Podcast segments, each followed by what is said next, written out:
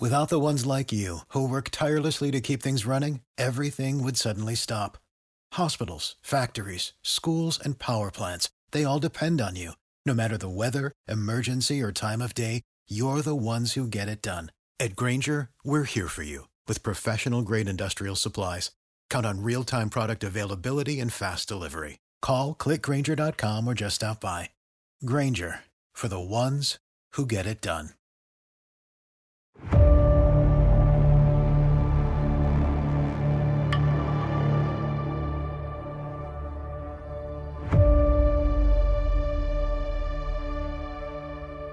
This is A Million Other Choices, and I am your host, Kim.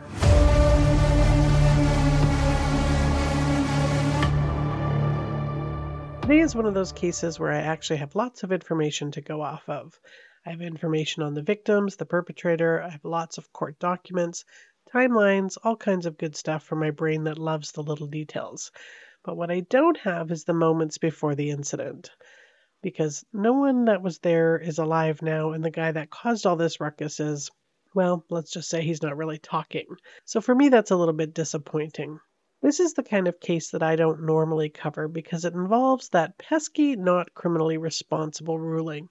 Now, on my exclusive feed a while back, I did cover a case that involved an NCR, and I did all the research for you on the law and balancing between public safety and the rights of citizens that aren't responsible for their actions but have maybe made progress through medications. It's a very interesting topic, but not one that I get into very often. These cases are usually very gruesome and terrifying. Like if you look at the Greyhound bus incident, when Vincent Li literally beheaded Tim McLean on a public bus, that's terrifying and extremely graphic violence and causes a very visceral reaction of outrage and horror and disbelief. But when you get into the details and find out about more about what was happening with Vincent Li and his delusions, you start to get outraged also at the system as a whole, and it gets all complicated and confusing and just leaves you feeling like throwing up your hands and saying, Who are we supposed to hold accountable here? Like, how do you get someone who is convinced people are after them to, like, here, take these pills, they'll make you feel better, and then they all, they cause all kinds of nasty side effects so the person then stops taking them and the delusions start again and you can say well he's a grown ass adult and as grown ass adults are responsible for their own behavior but they aren't thinking in a neurotypical way so they are behaving in a way that is appropriate to what their brain is telling them Okay, so what about people like Ted Bundy? His brain was obviously making him do things he thought were appropriate. Should he not be accountable? Good point. So, what's the answer? And I hate unanswerable questions, so I don't cover these cases often because I horribly rabbit hole and spiral, and then my laundry doesn't get done and no one has any clean underwear. This is the murders of Bobby Lee Wright, Donald Adam Robichaud, Constable Lawrence Robert Costello, and Constable Sarah May Helen Burns.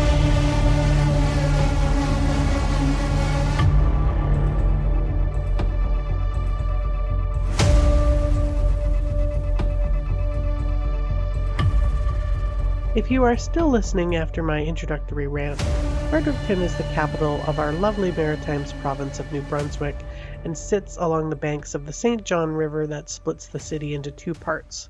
New Brunswick, being on the coast, has a lot of humidity, so the summers are humid and hot, and winters, well, I've never been there, but they look pretty rough.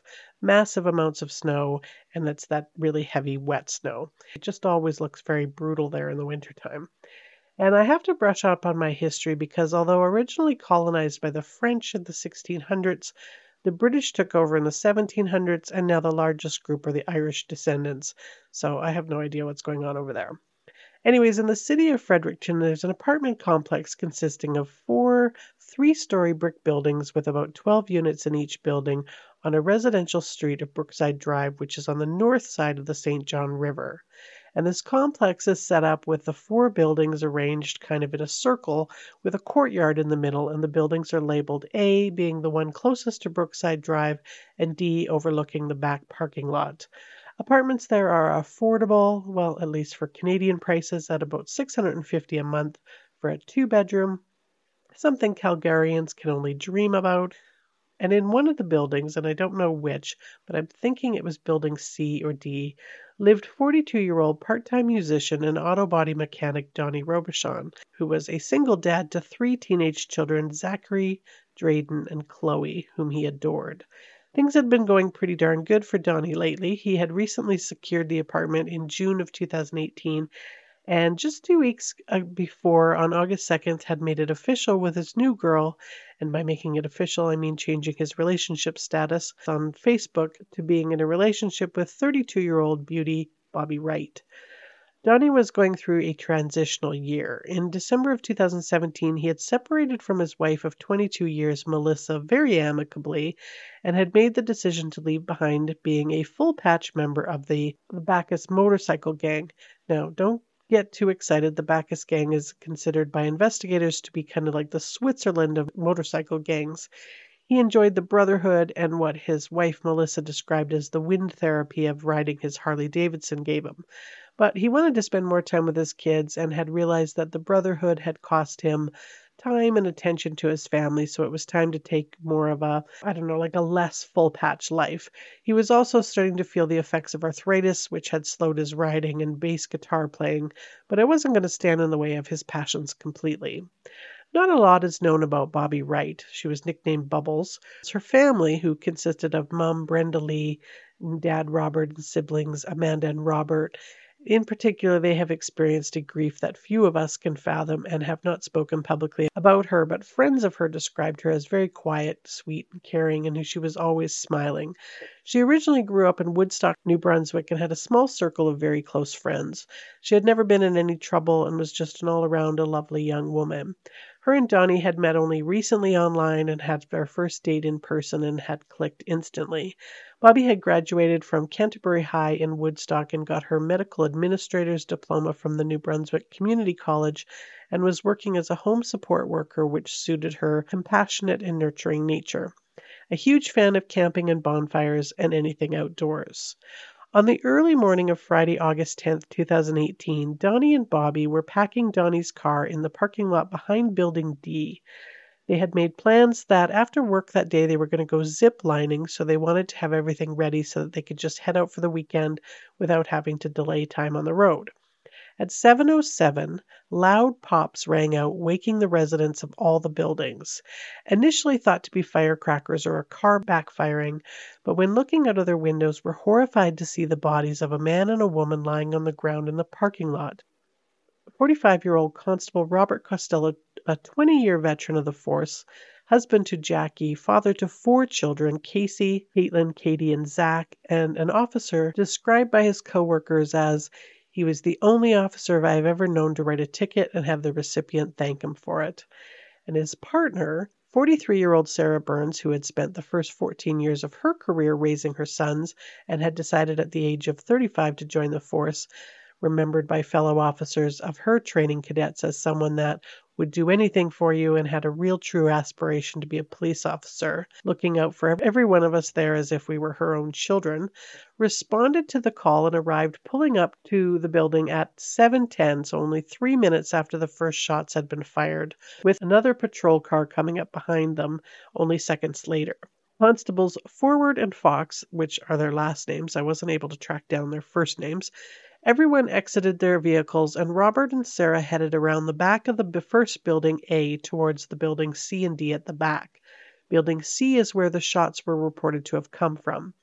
Constable Forward was standing on the sidewalk asking a bystander if they had seen or heard anything regarding shots fired when suddenly another round of pops rang out. Sarah had only gotten out the words over her radio right here behind this car, there's a guy on the ground. We're going to need and then her voice was silenced by additional gunfire. Constable Forward ran around to the side of the building where Sarah and Robert had disappeared to and saw Sarah, Robert, and Donnie all laying on the ground shot and not moving. Constable Forwards and Constable Fox ran both ran into the building C where the shots were coming from and secured the entrance and up the stairway and determined that the shots were coming from one of the apartments in that building on the top floor and whoever it was was shooting from their living room window into the courtyard. Police sent out Twitter and social media releases to keep people out of the area. And constables Fox and Forward radioed in and more constables arrived, including an armored vehicle and SWAT team. An officer tried to pull Robert into his vehicle, and Justin McLeod, a resident, looked out of his window and ran out to help him, but was told to take covers as shots continued to ring out, but no one could see the shooter, just the barrel of his shotgun protruding from a bullet hole in the third floor window of the apartment that he had barricaded himself in. When the SWAT team arrived, they fired tear gas into the window, and then one officer looked up at the third floor window and locked eyes with a man who aimed a long barrel shotgun at him, at which point the officer fired, hitting the man in the side of his torso. At 9:30, so two and a half hours after the shooting had started, they were able to get into the apartment in Building C by force and had to climb over piles of clutter and arrest an injured 48-year-old Matthew Vincent Raymond. Donnie, Bobby, Sarah, and Robert were all declared deceased. Bullet holes riddled the third floor window and pebbled the building. According to witnesses, another bullet had ripped into an apartment in Building A from across the courtyard and shattered a family's early morning routine, but fortunately had not hit anyone. Donnie had been shot a total of five times in the head and abdomen. Bobby had been shot twice in the head and determined to be while she was seated in the vehicle. Robert Costello was shot five times in the chin and then through his bullet proof vest as well, and Sarah Burns had been shot twice in the head. All shots were from a Simonov SKS semi automatic rifle, which is not a restricted firearm in Canada and had been legally purchased. At the hospital, Matthew was questioned a couple of times but asked for a lawyer, and when asked why he had shot his four victims, he had said he had no idea. Further expanding on that, he said, I, quote, I think this stuff has to stay for another day. I just want to remain silent on the main topic. Don't know why, why it happened. I'm just going to stick with that. Have to say I want to remain silent so I can actually go to bed. So, without his commentary to build on, they start an investigation into Matthew's background. His landlord said that he was just a guy, that he rode his bike pretty much everywhere and used to come into the property office to pay his rent in person and was always friendly and smiling. A search of his computer hard drives found a number of videos of family events of him with friends, and a lot of his videos were focused on mountain bike, biking and video gaming. But following the timeline of videos and information on his hard drives found that in March of 2017, some of the content took a bit of a shift. The focus was now on ISIS and their actions in the Middle East, including graphic and brutal images and videos, and also that he could identify demons. He was also a lot more interested suddenly in the Prime Minister Justin Trudeau and his immigration policies. By August of 2017, he had added occult numbers and demons to his list of interests. He had a YouTube channel where he would post videos about Trudeau claiming that he was dangerous. Within the clutter of his apartment, they found a large amount of notebooks, all scribbled with incomprehensible math calculations and descriptions of people coming into his apartment and moving things around, and about the constant pounding on the walls that he was hearing. One page in red Jiffy marker reading, you serpents picked the wrong man to test. I am not alone. He's watching with the numbers 331 and 33 and a third with you, and an arrow pointing to the three. There was one particular chilling account of a child that would come to the courtyard area outside his window and whisper, Come play with me, baby, to him. There was also a small arsenal of shotguns and hundreds of rounds of different types of ammunition. Interviews with Matthew's family started to reveal a timeline of some of his problems. In the spring of 2017, Matthew had asked his sister to sign an online petition against Trudeau's proposal to ban Islamophobia and systemic discrimination. She had refused, so he started taking his protests outside of his local coffee shop and the newsstand where he bought his daily news. The owners started to notice a change in him and asked him to move on. Before 2017, both the coffee shop owner and the newsstand owner had found him to be friendly and a good and loyal client. He used to chat them up about biking and video games, but in 2017 had suddenly switched to constantly going on about immigration. He got into an argument with his sister and brother in law over their not talking to their children enough about God, and that they needed to get rid of all their rock band t shirts because the music industry was evil. He had told them in an email that he would no longer be visiting them at their house until they wised up. And he had kept to his word, missing out on his niece and nephew's birthdays. At their last communication, he had told his sister that he could communicate with animals. Up to about four months before the shootings, he had been living with his mother, Shirley, but she had sold her house in April of 2018, so he had been forced to move into the Brookside apartments. During the last year that he lived with her, she noticed that he had started to talk a lot about fake news, conspiracy theories, the government, and religion, particularly religion and demons. He felt that there was a second coming and an Armageddon was just around the corner, and that he started to stockpile food and water.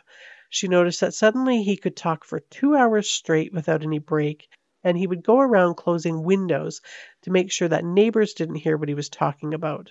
His mom had told him that he needed to see a doctor, but he had said he wasn't the one that was sick, it was her. Save big on brunch for mom, all in the Kroger app. Get half gallons of delicious Kroger milk for 129 each, then get flavorful Tyson natural boneless chicken breasts for 249 a pound, all with your card and a digital coupon. Shop these deals at your local Kroger today or tap the screen now to download the Kroger app to save big today. Kroger, fresh for everyone. Prices and product availability subject to change. Restrictions apply. See site for details.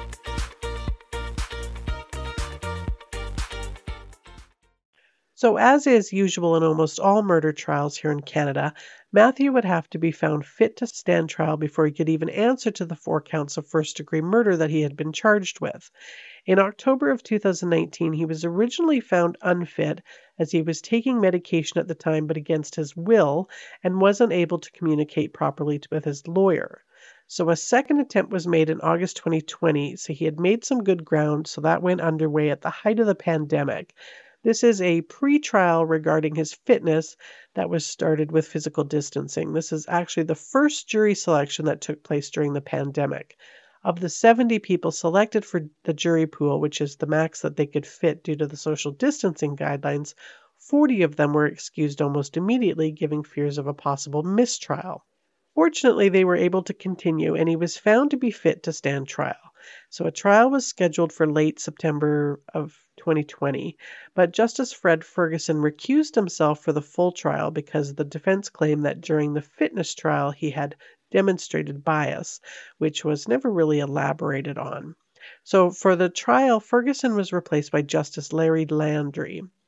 And the actual trial, there wasn't a lot of witnesses so much for whether or not Matthew Raymond had been the shooter. I mean, that part was pretty clear, but more about what his state of mind had been at the time of the shooting. Dr. Ralph Hawley, who's a psychiatrist at the Restigouche Hospital where Matthew was being housed since his arrest, he diagnosed Matthew with schizophrenia that was causing persecutory delusions. Uh, he thought that the correctional officers and the court staff were trying to kill him, and his schizophrenia was causing disorganized speech. When first meeting Matthew, he had refused treatment and denied having any mental illness at all. So he stopped taking his meds completely and had stopped sleeping. He said, quote, Nobody can fake sleeping problems except if you have some drugs. He also refused to shower and was often aggressive. And because of this, he had started to be treated with antipsychotics by injection and involuntarily, something they called a keep fit order. And once that started to happen, he started getting better and making more sense, but he was still denying that he had a mental illness. He wrote in his report The primary factors relative to Mr. Matthew Raymond's violence risk stem directly from his mental disorder. His insight remains poor with rigid thinking. He uses immature coping mechanisms to deal with stress, such as denial and isolation of affect. He has limited protective factors such as family support and work which contribute to the risk of recidivism. Dr. Julian Gojer testified that Matthew met all of the criteria for an NCR or not criminally responsible determination. He had a mental illness, he couldn't appreciate the nature and consequences of his actions, and he couldn't know that what he was doing was wrong, saying, quote, It's a very sad situation. Four people lost their lives because of the actions of a deranged man. Something switches in his brain, his mind suddenly adopts several delusional ideas, and with each passing day before August 10th, 2018, he was getting more and more psychotic. Dr. Gojer testified that because his delusions at the time made him believe 100% in his mind that he was shooting demons and not people, was why he had shown little to no remorse just after the shootings. Like, does he feel remorse? Why does he feel remorse if he's killing demons? He should feel overjoyed doing God's work. That's why you see less emotion, less of a reaction. Matthew did show considerably more emotions and regret at the trial because after treatment he realized the horror of what he had actually done. More sadly, Dr. Gojer said that the mental illness motive is staring you in the face, it's staring at myself in the face. But for a mental illness, this event would not have happened. But added that he wouldn't have gotten treatment because he didn't have any insight into his illness because he didn't feel that he was ill at all. Quote, this man lacked that capacity of knowing what he was doing, that he was picking up a gun and shooting human beings. He was far gone. His mind was beriddled with numbers. This is a person who believed he was doing God's work. He's acting from a totally deranged perspective, a mind that had snapped. There was no belief that he was doing something wrong, morally wrong, or legally wrong. Matthew also testified briefly during the trial and was asked a few questions by the Crown hinting that there might have been some organized planning involved, asking at one point, I'm going to suggest that you knew picking up the firearm and firing at them would kill them, to which Matthew said, I did. I'm going to suggest to you, sir, that you knew it was wrong. I did not. I would never do such a thing. It goes against everything. And when asked why he had used the Simonov SKS rifle, which had been modified to hold double the usual number of bullets and not the shotgun, he had said, it was the main rifle, the shotgun was more of a backup. You altered the rifle so that you could fire at more targets. I wouldn't call them targets. I was defending myself for the end times. Matthew denied understanding that they were people that he was shooting. So in the end, he was found, and I think rightfully so, not criminally responsible, and sent to stay at the Restigouche Hospital as essentially a prisoner, but with an undetermined sentence of time that he has to serve. Robert Costello's widow, Janet McLean, said because of the not criminally responsible verdict, he will be eligible for release at some point, and every time those hearings happen, we as the victims' families have to revisit we don't ever get the opportunity to pack up our grief and put it away. His lawyer said of Matthew that his grief that he's expressed with us has been palatable in a physical sense, but almost completely overcome with grief, and that it may be a long way out in the future before Raymond is no longer considered a threat to the public and released. Fredericton Police Force Chief Robert Brown said, I am fully aware that no one has emerged from this situation unscarred it is important that we respect the decision that has been passed down as we move forward. Janet McLean further told rep- reporters that I'm really struggling with forgiveness for this individual. If I spoke honestly, I would probably say some things that could hurt some feelings, and I don't want to do that. I work, volunteer in the community with mental health, and I understand the complexities of mental health issues. I don't feel 100% like he was sincere in his testimony. I feel like he pulled the wool over on us to some degree. And yet, at the same time, I don't want to pass judgment because I don't suffer from the same mental illness he does. I don't understand what it's like to be inside the head of someone who has schizophrenia or delusional disorder. But that being said, his lack of remorse is really insulting for me as a family member of one of the victims. It's utterly terrifying. I never want another family to have to go through what our families have gone through, and this gentleman has demonstrated that he's unwilling to take his medication unless he's forced. And for that reason alone, I feel like he will never be able to be released, and I just hope whenever review board is assessing him for that, we'll also see that. But given today's verdict, I don't have much faith in that. In April 2023, he was reviewed if he could leave the psychiatric hospital for supervised outings, which is only after five years after the shootings, but they came to the conclusion that the accused still poses a significant threat to the safety of the public, but that privileges may be granted for the purposes of treatment.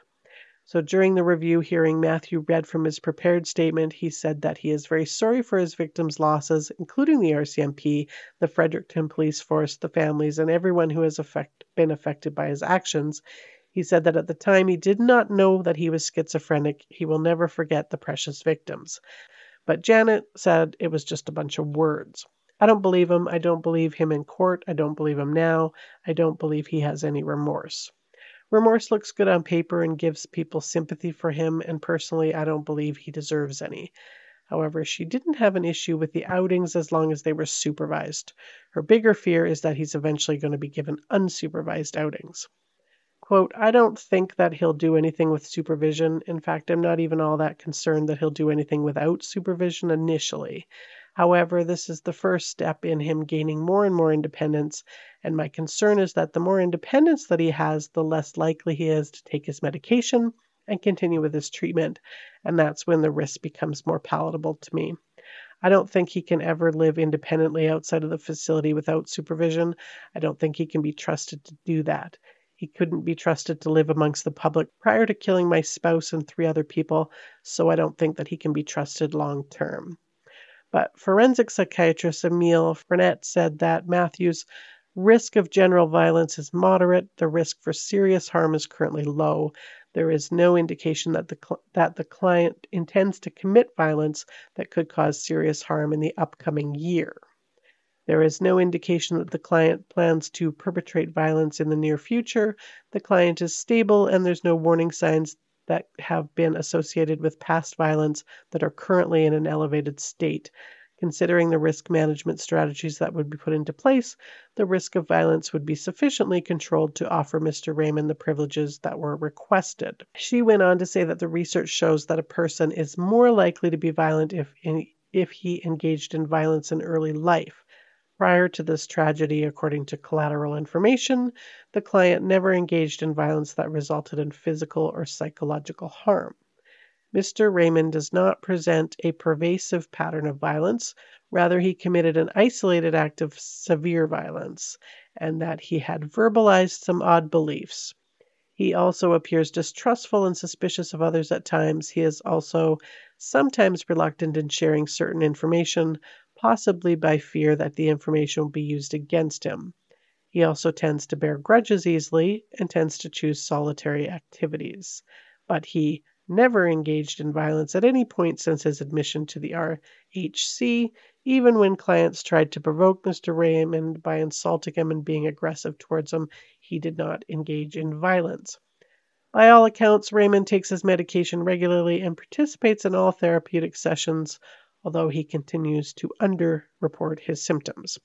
The review board specified that any absence from Restigouche Hospital Center must be for medical reasons or for any purpose that is necessary for the accused treatment.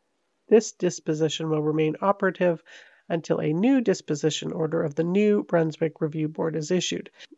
And that was the murders of Bobby Wright, Donnie Robichaud, Robert Costello, and Sarah Burns. Discuss amongst yourselves. It's a tough one. I feel everything that Janet says, that you understand, you don't want to judge, but you're still just mad as hell. These are really, really, really hard cases. And with that, I'm going to be back again next week with another case. In the meantime, you know what to do. Do your rate review thing. And as always, thank you so much for listening.